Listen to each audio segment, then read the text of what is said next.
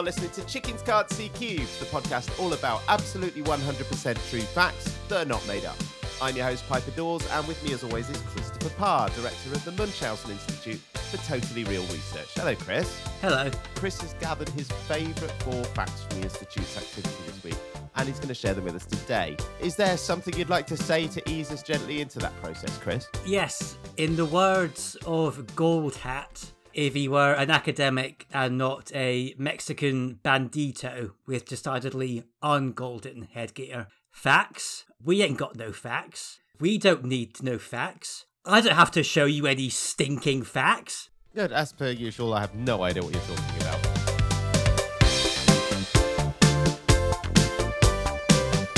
Here with the first fact of the show, as promised, it's Chris. All right, calm down. Sorry. The RSPB uses fake eggs to catch illegal egg collectors. Right, you can't go nicking eggs off birds. The RSPB have tried a few ways to combat this, including dressing up as the birds to ward off human egg poachers, gluing the eggs to the nest so that can't be taken, and injecting the eggs with a blue dye so that if they are stolen, they can be traced. However, these clever tactics have not stopped egg thieves from pilfering the potential progeny of passerine. So now they're using fake eggs, Chris. What exactly do you mean? I don't see how injecting them with a dye would work because the collectors just put them on a shelf. They don't break them. They're not like running down the street with the eggs, smashing them on the ground, going, woohoo! Oh no, it's blue. They'll know it's me. Well, no, I mean, Chris, I can't argue with you there because it didn't work. So, yeah. Right, good.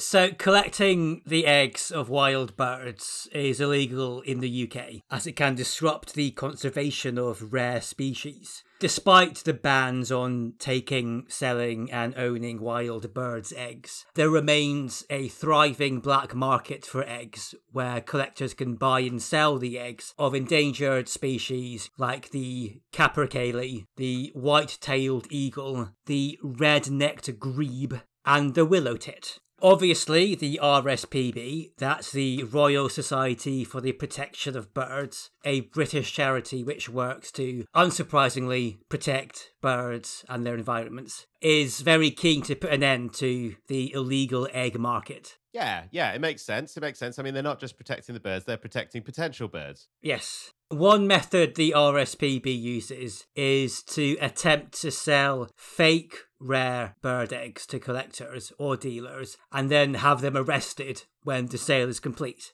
So basically, what drug police do in films. Uh, okay. Instead of drugs, it's eggs. Is there anything different about the the fake eggs other than they just look like normal eggs, so that they can sell them, and these guys just take them and then they then they arrest them. That's it. Yeah, they're different in that they don't contain a bird embryo. Right. Yes. Well, that is good, I think, for everyone involved, apart from the egg thieves. Sometimes they'll let the buyer go because the fake eggs have GPS trackers in them, and this allows them to track the buyer to either a private collection of rare bird eggs if they're a collector, or a hub of illegal egg trading if they're a dealer. Of course, this method only allows the RSPB to catch collectors and dealers after the eggs have been poached. Not poached, but poached. And obviously, the RSPB wants to curtail the illegal egg trade at the source, which is to say, the nest. To do this, they set up fake bird nests with fake bird eggs, and sometimes even fake birds, to entrap egg collectors right at the point at which they steal eggs. So the RSPB, do they have like an entire section of their company that just makes birds' nests then? I wouldn't go as far as calling it an entire section of the company. But I mean, that makes it sound like it's a whole floor of some high rise office building in London dedicated to putting sticks together.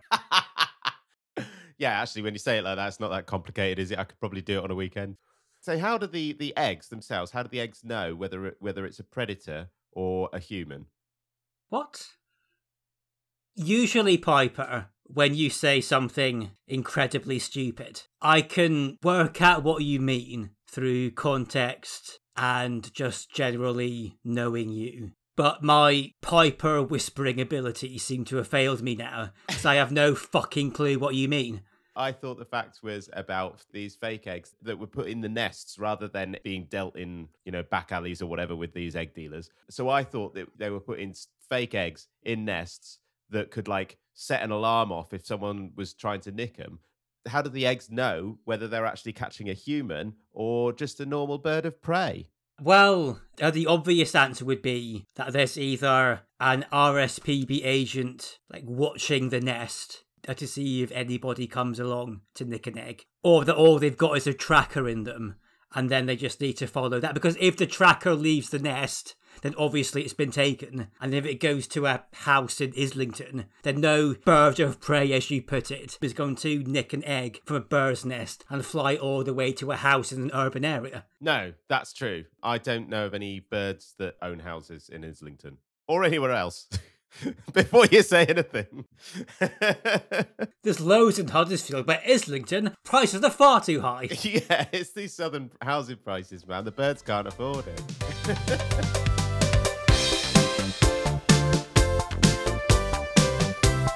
Decided to do a history fact. Here's fact two. The ancient Greeks weaponized bad poetry. People have tried to document bad poetry over the years, but it's it's usually been bad due to the talent or lack thereof of its author, not characteristic of entire civilizations, apart from perhaps the Vogons. But now we hear that Greek poetry is so bad that they weaponize it. What in the name of Pam Ayres is going on here, Chris? Right, it's not that all Greek poetry was awful. It's that they weaponized the bits that were. Oh, right. But that does beg the question is there somewhere someone that the Greeks hire to look through all the poetry and figure out the bad stuff? Or do they write purposefully bad poetry, Piper? Stay tuned to find out. so, the region of Ionia in ancient Greece was the home of lyric poetry, so called because it was poetry accompanied by a lyre, which is a stringed instrument. Lyric poetry was so integral to the cultural identity of Ionia that it even made its way into Ionian armies. There were, of course, the poets who recited verse to inspire Ionian soldiers to glory and beseech the gods for victory. But there were also poets whose job it was to demoralize the enemy by reciting deliberately bad poetry. So they wrote they wrote poems all the time, good or bad. But the good stuff was to make the soldiers feel good, and then the bad stuff was what used for what? What, what did they use it for then? But no, you're making out that all poetry was used in war. It wasn't that, it was just that they had poetry all the time in Ionia to the point where some of it was used in the army. Right, yes, that makes sense. So each phalanx of Ionian soldiers had a poet who would yell out the vile verse. At the very least, it was hoped that the poorly written poems would distract the enemy, and at best, drive them into an indiscriminate rage in which they were just as likely to kill their own comrades as the Ionians. It is thought that the poets read their crappy compositions to the Ionian soldiers before a battle so that they would be already familiar with it and hopefully not affected during the heat of battle in the hopes they'd already be familiar with it. I don't quite understand. So it's bad poetry that sends people into a rage because it's so bad. Yeah. So it might affect your own soldiers as much as the enemy soldiers. So you read it to them before the battle so that they already know the bad poetry so they're not affected by it when they're fighting. Right, so they're going into battle already aware of this bad poetry. Yes.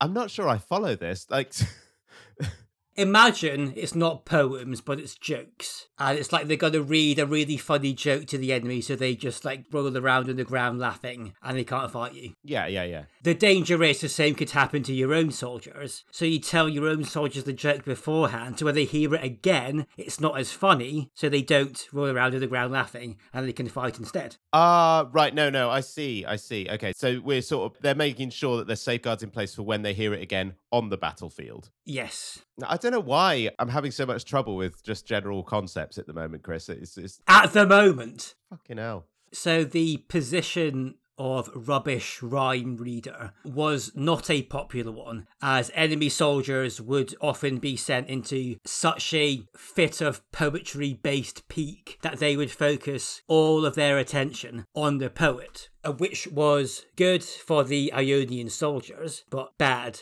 for the poets themselves. Consequently, bad poetry reciter was also a very well paid position in the Ionian army. So obviously, I can't let you get away with speaking all about all of, about this poetry, Chris, without telling us some of the poetry itself. Do you have any examples of the terrible poems that we used on the field of battle in Ionia? Well, these weaponized poems were never written down, perhaps because the Ionians feared that their enemies might get hold of them and use the poems against them. We do, however, have an account from historian Apollonius, who claimed to have heard one of these poems and lived to tell about it. Are these like people who just write down history stuff? Or historians, as they're commonly known. Uh, so this is obviously translated from the Greek. And there's no actual evidence this is a poem that was actually read out on an Ionian battlefield. We've only got a Apollonius' word for it. But here goes. O Athena, your hair is so nice. And strong Ares, with all those muscles. Our spears are pointy, and they go stab, stab, stab. But maybe you could help us to do better stabbing with our pointy spears. O Athena of the nice hair, and muscly, muscly Ares. Yeah, it's not great, is it, Chris? no, it's not.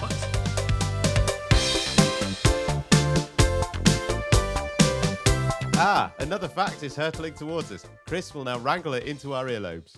A psychiatrist cures phobias through role playing. Right, as a, a, lot of you may or may not know, I fear things that buzz. I've tried a lot of things to cure myself, including exposure therapy, listening to those idiots that say they're more afraid of you than you are of them, blah, blah, blah, blah, blah. It's just, I mean, side note, they're not. Have you seen wasps and things? I mean, they don't give a shit, do they? Hypnotherapy, you name it, I've tried it, except for except for role playing. I've not done that. Not to cure my irrational fear of things that buzz. Not tried not tried role playing. Should I give it a go, Chris? You can if you want. I'm the boss of you. So, a phobia is the irrational fear of something, like spiders or heights or peanut butter sticking to the roof of your mouth. Is that an actual fear? It is. What?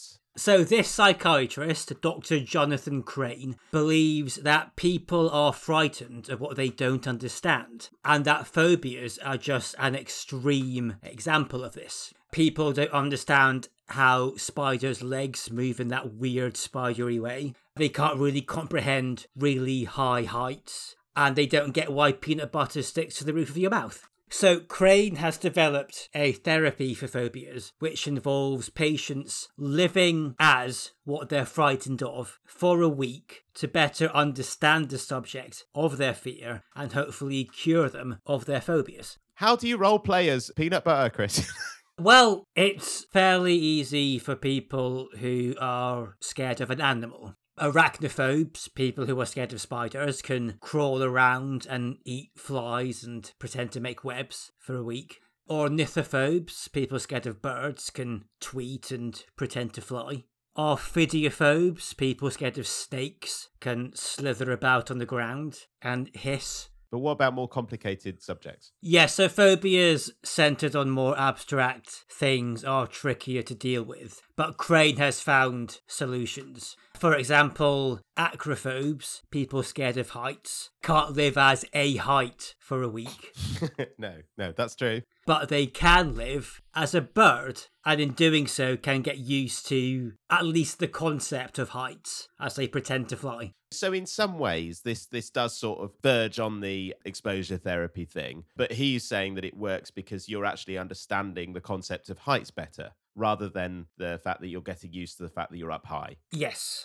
Um, in a similar vein, people scared of flying can live as an aeroplane for a week. What does that entail? Taking on passengers, flying from New York to London, or pretending to uh, handing out little packets of peanuts. so yeah, so uh, obviously role playing can be as as intense as you decide. I suppose you can put your arms out stretched and neown around, and then you know you're role playing as an aeroplane technically. But you know when you say taking on passengers, that sounds a little more complicated. And, and... well, you just imagine that you role play it, Piper. Right? Yeah. Okay. Yeah. You think I'm a big old aeroplane, and all these people are boarding me, and it's fine Um, another example is tonitrophobes. People scared of thunder could live as the Norse god Thor, wielding a hammer and pretending to slay frost giants. That's interesting because, like, it sounds like in some ways, like, process that you go through is it's not just sort of understanding the concept of thunder. Sometimes it's becoming the thing that controls thunder. So, like, it gives you power in an otherwise powerless situation. I quite, I quite like that, Chris. I might give this a fucking go. I'm going to be a wasp. And how will that give you power over wasps? Surely you would roleplay as a wasp queen. I wouldn't need to be the queen wasp. I don't need those lofty heights of famedom. I, I, it's fine. Just a normal wasp. It's better than being stung by one. I mean, the little fucking wankers. I hate them. I really hate wasps, Chris. I mean, I, I can't stress that enough. They're horrible little bastards. Well, they say nice things about you. Do they? So, if you underwent this this therapy yourself, Chris, what would you be living as? Well, I don't have any phobias, so What? None at all. no. When I was a kid, I thought that everybody had a phobia and an allergy, and I was concerned because I hadn't found mine yet. But then I grew up and realised I was that stupid. No, but that's so cute. I love that. That's actually lovely. So, what? So you thought that every child born was allotted specific phobia and allergy? But not a lot had just had it. It was like genetic or something. Like there was a doctor there with a, a stamp. Spiders! Tree nuts!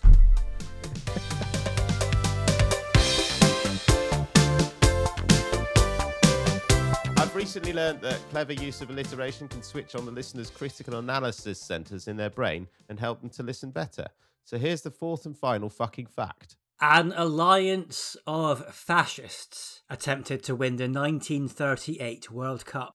Since at least the early 20th century, fascism has tried to win a bunch of things, sometimes arguably unfairly. So it almost comes as no surprise to me that they give football a go. How did this come about, Chris? So, Germany, Italy, and Spain all had fascist governments in the late 1930s, ruled by Adolf Hitler, Benito Mussolini, and Francisco Franco, respectively. What's more, all three countries qualified for the Football World Cup in 1938. In order to quell criticisms levied against fascism from around the world, the three countries formed a football alliance to try and ensure that one of them won the tournament, thereby proving the indomitable power of fascism. Oh, right. So they all clubbed together then? That's what an alliance means, Piper, yes. seems, seems pretty devious, Chris. Doesn't seem fair to football. I guess uh, you probably wouldn't expect much more from fascism. So, what did they do to try and ensure they won then? So during the round of 16, the German, Italian, and Spanish teams helped each other by sabotaging each other's rivals, doing things like bribing referees, putting itching powder in opposing teams' kits, and sometimes just straight up murdering people. Consequently, all three teams made it to the quarterfinals. These tactics work then. Yes, they did. They're not fair though, are they? They're not. I mean, I don't think you're allowed to use itching powder and stuff in football, are you? No, you're not. Right. So, in the quarterfinals, despite all the fascist shenanigans, Spain lost their match against Sweden. Germany and Italy, however, made it through to the semi finals. The plan then was for Germany and Italy to both make it to the final so that a fascist football team was guaranteed to win. Presumably, they would have been consummate sportsmen and played fairly against each other. However, foreshadowing their later heel face turn in World War II, Italy betrayed Germany by allowing Sweden to beat them and then went on to win in the final. Oh, oh, Sweden went on to win in the final. No, Italy went on to win in the final. But they let Sweden beat them in the in the semi-finals. So Italy and Sweden went through to the final, and then Italy won. Right. Okay. Interesting. Thanks. Do we think that that it was a good use of their time and resources? Well, arguably nothing is a good use of time and resources by fascists. No, that's true. I mean, from our point of view, definitely. Yes, and historically, our point of view is the only one that matters because they lost. Good point. I just mean, like in the, in terms of their plan. I mean, what do fascists want ultimately? They just want what world domination. I mean, do you think football was really going to get them there? I guess it was a start. Today, the World Cup. Tomorrow, the actual world. What are we going to do tonight, Brain? Same thing we do every night, Pinky. Try to win the World Cup.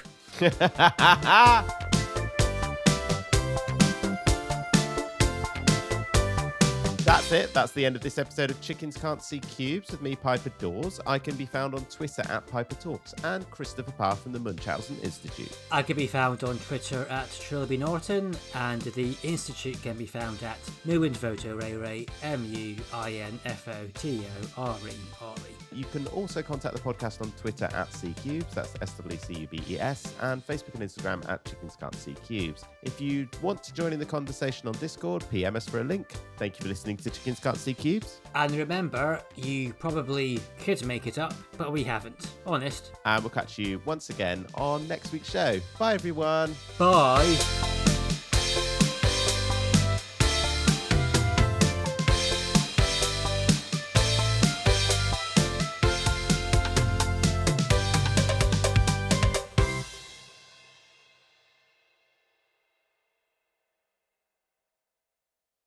So you you telling me you're not afraid of anything, Chris? Not irrationally, no. Oh, well, you're afraid of all the afraid of all the normal stuff. Yeah, you know, nuclear war, climate change, the Joker.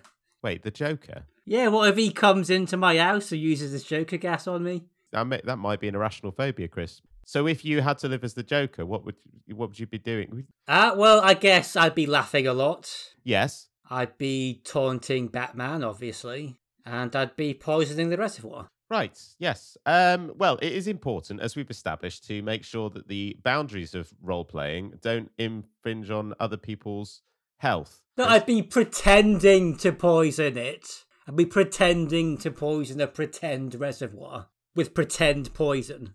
Pretendedly. Pretendedly.